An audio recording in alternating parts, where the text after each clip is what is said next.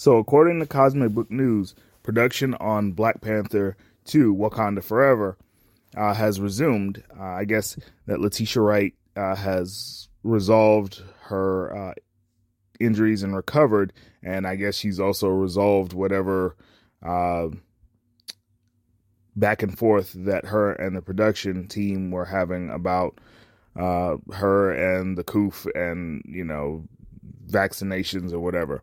But that's not really the story here. What is the story here is that according to Cosmic Book News, uh, there seems to be some new developments. And I kind of figured that this was going to happen because, as much as I do like Letitia Wright, I've, I've liked her in her episode of Black Mirror, I've liked her in other things, but we knew that with the passing of Chadwick Boseman, she couldn't carry a movie. And that's not a knock on her. She just doesn't have the name recognition. She doesn't have the recognition, period, to really be able to carry this franchise, which to date has had one of the best domestic openings of any movie and definitely of any Marvel movie. So this uh, news was honestly, I honestly saw this coming. So essentially, there will, according to Cosmic Book News, and this is a rumor, so we're going to take this with a grain of salt, but I'm pretty sure that this is accurate given um, the contract negotiations.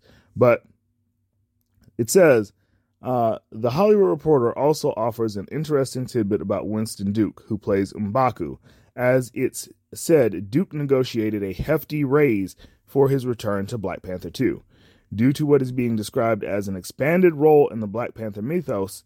But while the site says what that expansion is is uh, is unclear, it's been rumored the movie will feature two versions of Black Panther, one played by Letitia Wright and one played by Winston Duke. Now, see this this definitely tracks because Winston Duke's M'Baku character was definitely the standout in the uh, first film, especially considering that even though I do enjoy the first film, let's be honest, uh, Chadwick Boseman's Black Panther character was not prominent in the movie, not not like he should have been. Uh, instead, he kind of took a backseat to world building and you know the dearth of side characters that uh, were in the film, and one of those side characters was Winston Duke's M'Baku. So you know to make that movie, I think, a little bit more marketable.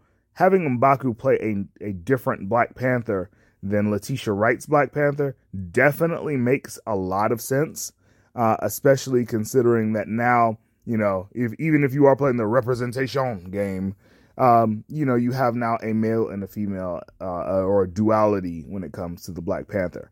Now, we still don't know what exactly uh, Ryan Coogler has in store for us because uh, especially given the events of the first film, we know that the heart shaped herb has been destroyed.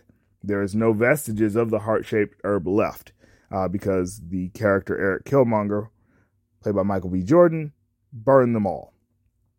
And we also are aware that the villain in this film may end up being Namor the Submariner.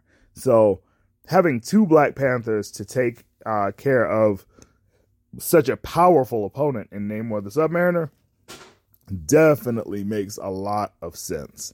So, I mean, you know, this this could be good. This, you know, this definitely gives me a little bit of hope because I really wasn't too hopeful being that, you know, Marvel and Kevin Feige had already vowed not to uh, recast Chadwick Boseman's Black Panther or T'Challa because um, you know, of just respect for the family, respect for the fans, even though Chadwick's family has given uh, the okay for that character to be recast.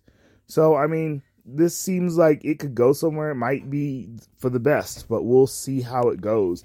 Uh, so, let me know how you guys feel in the comments below. You feel like this is a good direction for uh, Black Panther 2 Wakanda Forever, or do you feel like this may end up uh, just, you know, crashing and burning on arrival? Hit me up in the comments. Let us know what you think. And uh, we'll see you on the next one. 8 Bit Heroes out. Peace.